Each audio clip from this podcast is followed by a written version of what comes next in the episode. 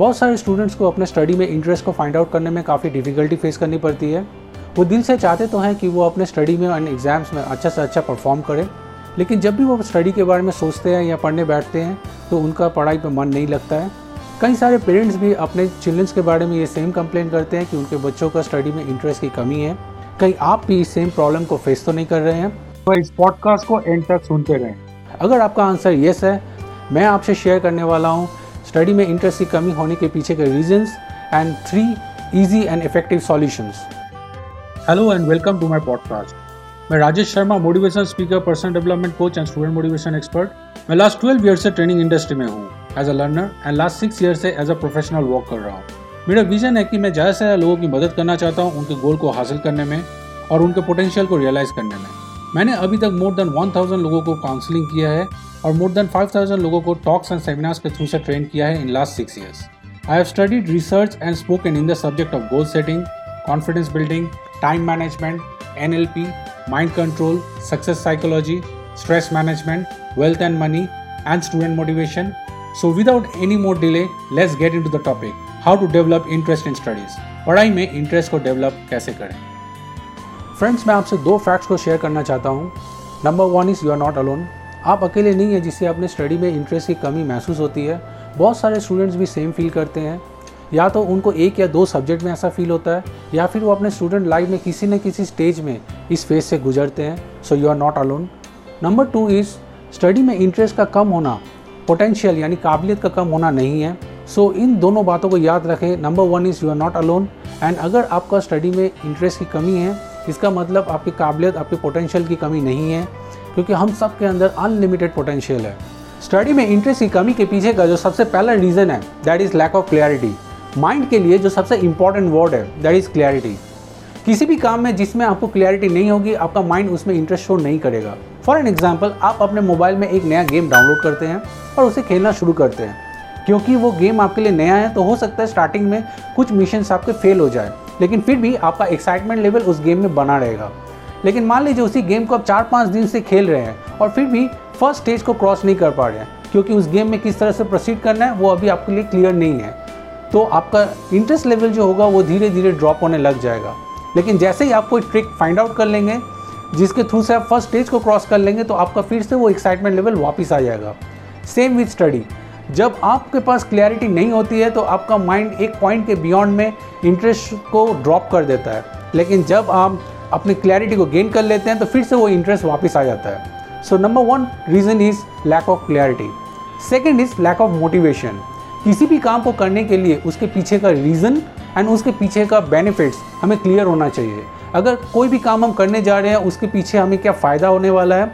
और उसको करने के पीछे का एक बहुत स्ट्रॉन्ग रीज़न या पर्पस अगर क्लियर नहीं है तो फिर हम उस काम पे हमारा जो इंटरेस्ट लेवल है, उसे ज़्यादा देर तक मेंटेन नहीं कर पाएँगे। So these are the two major reason जिसके वजह से स्टूडेंट्स को स्टडी में इंटरेस्ट को मेंटेन करने में कई बार डिफ़िकल्टी फेस करनी पड़ती है। So what is the solution let's see study में क्लैरिटी को गेन करने के लिए खुद से फाइव क्वेश्चन पूछें। Number one is what to study यानी कौन सा सब्जेक्ट को पढ़ना है? उस सब्जेक्ट में कौन से चैप्टर को पढ़ना है? और उस चैप्टर में आपको क्या पढ़ना है? इसे पहले से डिसाइड कर लें और उसी के अकॉर्डिंगली पढ़ें।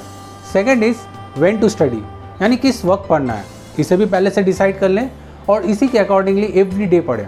Third is where to study अपने घर में एक प्लेस को फाइंड आउट कर लें जहाँ पे आपको कॉन्सेंट्रेट करने में आसानी हो। वो प्लेस डिस्ट्रैक्शन फ्री होना चाहिए सो so दैट आपका स्टडी में फोकस बना रहे। थर्ड इज़ उस प्लेस को थोड़ा सा ऑर्गेनाइज रखें ताकि हर वो चीज़ जो आपको स्टडी के वक्त चाहिए वो आपके लिए ईजिली एक्सेसिबल हो। Fourth is how to study study में बैठने से टेन मिनट्स पहले आप चाहें तो डीप ब्रीथिंग कर सकते हैं या फिर मेडिटेशन कर सकते हैं। इससे आपका माइंड रिलैक्स रहेगा और आपको स्टडी में फोकस करने में आसानी होगी। सेकेंड इज़ हर स्टूडेंट का अपना एक स्टाइल होता है पढ़ने का। कुछ स्टूडेंट्स किसी चीज़ को बार बार रीड करके पढ़ते हैं। कुछ स्टूडेंट्स नोट्स बना के पढ़ते हैं। कुछ स्टूडेंट्स के लिए नोट्स कैसा दिखता है, वो ज़्यादा इंपॉर्टेंट होता है। तो वो चाहें तो डिफरेंट कलर्स यूज़ कर सकते हैं हाईलाइटर यूज़ कर सकते हैं अपने नोट को अच्छा दिखने के लिए। कुछ स्टूडेंट्स जो है, वो जो सुनते हैं, उससे उनको ज़्यादा चीज़ें याद रहती है। तो वो कर सकते हैं कि वो एक बार रीड कर लें और फिर उसको वॉइस रिकॉर्ड कर लें और फिर उसी को बार बार सुनते रहें। सो so, आप भी अपना स्टाइल को फाइंड आउट करें और उसी के अकॉर्डिंगली पढ़ें। इससे आपका अपने स्टडी में इंटरेस्ट बना रहेगा। Fifth is how long you are going to study यानी ड्यूरेशन को डिसाइड कर ले कि कितनी देर आप पढ़ने वाले हैं। इसमें एक चीज़ इंपॉर्टेंट है कि एवरी 45 मिनट से वन आवर के बीच में 5 टू 10 मिनट्स का एक ब्रेक लें। Solution number two do little research on the topic that you are going to study यानी जिस भी टॉपिक पे आप पढ़ने वाले हैं उस टॉपिक पे स्टडी करने से पहले आप उस पर थोड़ा सा रिसर्च कर लें। सो दैट जब आप उस टॉपिक को पढ़ने बैठे तो वो टॉपिक आपके लिए बिल्कुल ही नया ना हो। किसी भी नए टॉपिक को पढ़ने के लिए हमें ज़्यादा कॉन्सेंट्रेशन एंड फोकस की ज़रूरत होती है।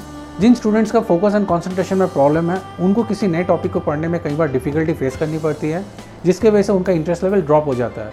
सो so, अगर आप अपना जो भी टॉपिक आप पढ़ने वाले हैं उसको पहले से थोड़ा सा पढ़ के रखेंगे उसके बाद थोड़ा सा इन्फॉर्मेशन कलेक्ट करके रखेंगे तो आपको ये काफ़ी बेनिफिट देगा। Third solution is how to gain motivation in studies study में मोटिवेशन को गेन करने के लिए सबसे पहला जो सॉल्यूशन है दैट इज़ आप जो भी टॉपिक को पढ़ने वाले हैं, उस टॉपिक के फ्यूचर बेनिफिट्स क्या है, उस टॉपिक का एप्लीकेशन क्या है आपके लाइफ में, इसे फाइंड आउट करें। जब आपको पता होगा कि ये टॉपिक आपके लिए बेनिफिशियल है और इस टॉपिक का आपके लाइफ में कोई एप्लीकेशन है तो फिर उस टॉपिक को पढ़ने में आपका इंटरेस्ट ऑटोमेटिक आ जाएगा। सेकेंड थिंग इज़ दैट जो भी टॉपिक को आप पढ़ने वाले हैं, उस टॉपिक को डिसाइड करने से पहले उसमें आप क्या पढ़ने वाले हैं, ये डिसाइड करते वक्त आप उसके साथ एक रिवॉर्ड को भी सेट कर लें। सो दैट अगर आप उस टास्क को विद इन टाइम फिनिश करते हैं तो आप खुद को रिवॉर्ड दें। इसका बेनिफिट ये होगा कि जब आप पढ़ने बैठेंगे और अपने टास्क को कंप्लीट कर लेंगे और आपको रिवॉर्ड मिलेगा तो बेसिकली आप अपने स्टडी के साथ एक पॉजिटिव फीलिंग को एसोसिएट कर रहे हैं। आप खुद को कौन सा रिवॉर्ड दे रहे हैं, यही इंपॉर्टेंट नहीं है। वो रिवॉर्ड छोटा है या वो रिवॉर्ड बड़ा है ये इंपॉर्टेंट नहीं है। आपके अकाउंप्लिशमेंट भी छोटी है या बड़ी है, ये भी इंपॉर्टेंट नहीं है। इंपॉर्टेंट ये है कि आप अपने स्टडी के साथ एक पॉजिटिव फीलिंग को एसोसिएट कर रहे हैं। सो so, जब आपको रिवॉर्ड देंगे आप रिवॉर्ड को एसोसिएट करेंगे और आपको रिवॉर्ड मिलेगा तो डेफिनेटली आपका स्टडी में जो इंटरेस्ट है वो डेवलप होगा आपको स्टडी करने में मज़ा आएगा।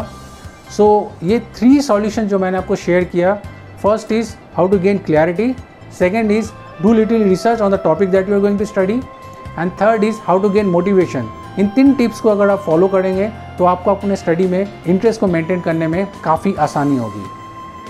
अगर आपको मेरी ये पॉडकास्ट अच्छी लगी हो तो इसे ज़्यादा से ज़्यादा स्टूडेंट तक शेयर करें ताकि उनको भी इस पॉडकास्ट का बेनिफिट मिल पाए। तो जल्द मिलते हैं एक और नए पॉडकास्ट के साथ। Till then bye bye and take care